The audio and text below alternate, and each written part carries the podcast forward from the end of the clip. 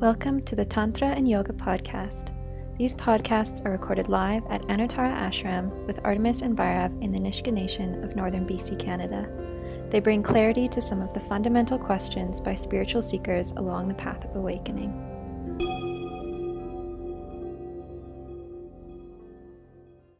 How is their ego beneficial to us? Yeah, the ego is so important. And, and unfortunately, in a lot of spirit, spiritual traditions, they make the ego seem like a bad thing, mm-hmm. um, like an enemy that we need to overcome and conquer, which for some of us may be a beneficial way to perceive it for some time.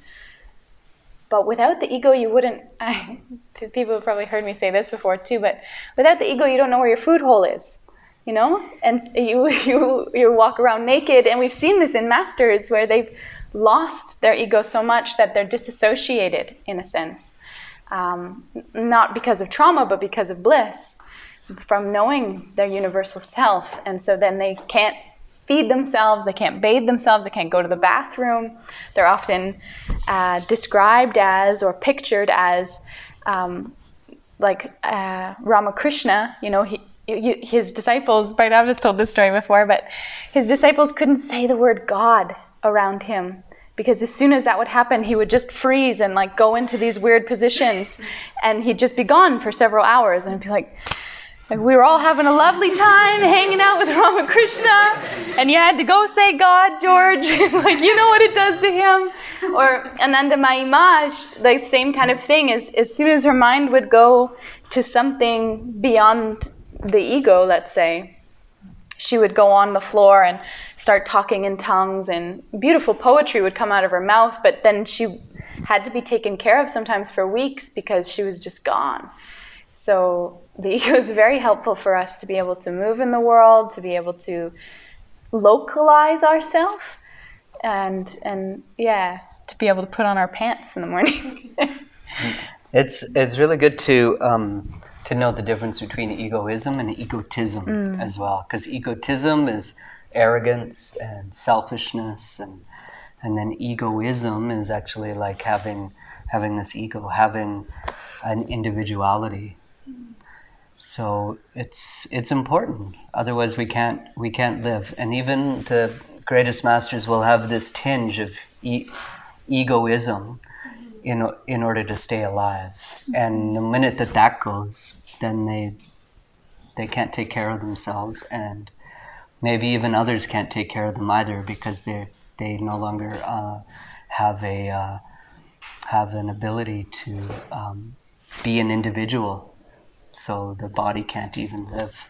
They decide to to exit the body. So so yeah it's it's really important. And uh, really like in tantra i was just explaining this to someone earlier but like there there isn't like um, in tantra it's considered that nothing is really bad.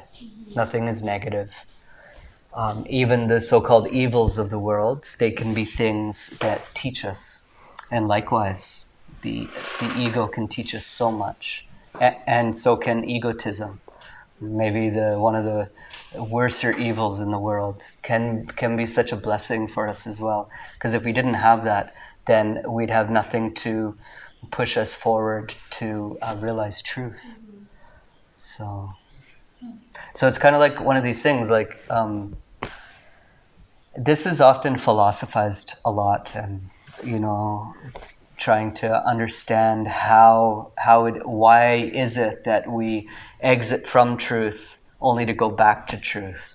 Like for example, um, an animal, like let's say a domesticated dog, one of our dogs you know they live in so much truth. They're like what you know they they're uh, okay some some domesticated dogs can manipulate and cats can as well and stuff but but it's like their unconscious reactions. They're very connected with the divine but yet they they at least from our understanding they don't have a reflective an ability to um, to have a reflective process like we can.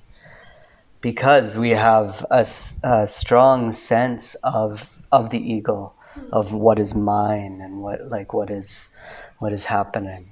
You know, so yeah, as children, and you can see children, when they're very very young they they're just exploring the world and they're in samadhi you know? They're in the highest state of of realization there but they they don't know it yet they don't they don't have a it's like you don't know what it's like to be rich until you're really poor or you don't know what it's like to be poor unless you've been wealthy to really be poor so So you don't know what it is to be separate until you've been separate.